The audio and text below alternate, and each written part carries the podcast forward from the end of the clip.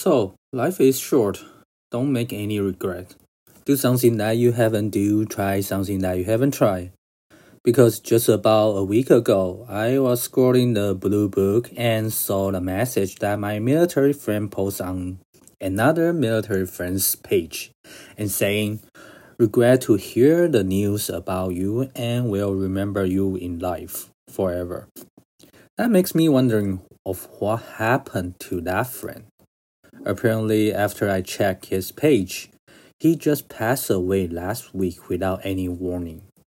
From what I heard, he had some heart condition and just fall apart and didn't make it. Nothing about the current situation of the COVID-19.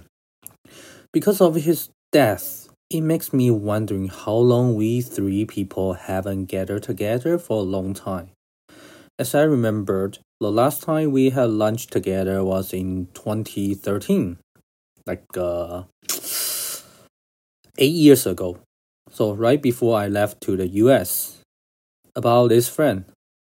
We were roommates during the military training we three people living in the same room. He graduated from the New Zealand in hotel management and quite success in the hotel business in Taiwan for sure. But after a few years later, he left the hotel business and becoming some brand's image for promotion. It's quite good. Something like this. Rest of them not so sure because we really don't talk a lot. Anyways, knowing him for not long, but a good friend for sure. Just feel sorry for him that we haven't get together before this thing happened. If you haven't talked to some friends for a long time, don't guess how they doing so far. Just ask them and caring about them. Because we don't know when we are going to pass away in one day, so be brave for anything. Don't think never try, never fail in real life. Because real life is not waiting for you. Past is past, no coming for a second time or second chance.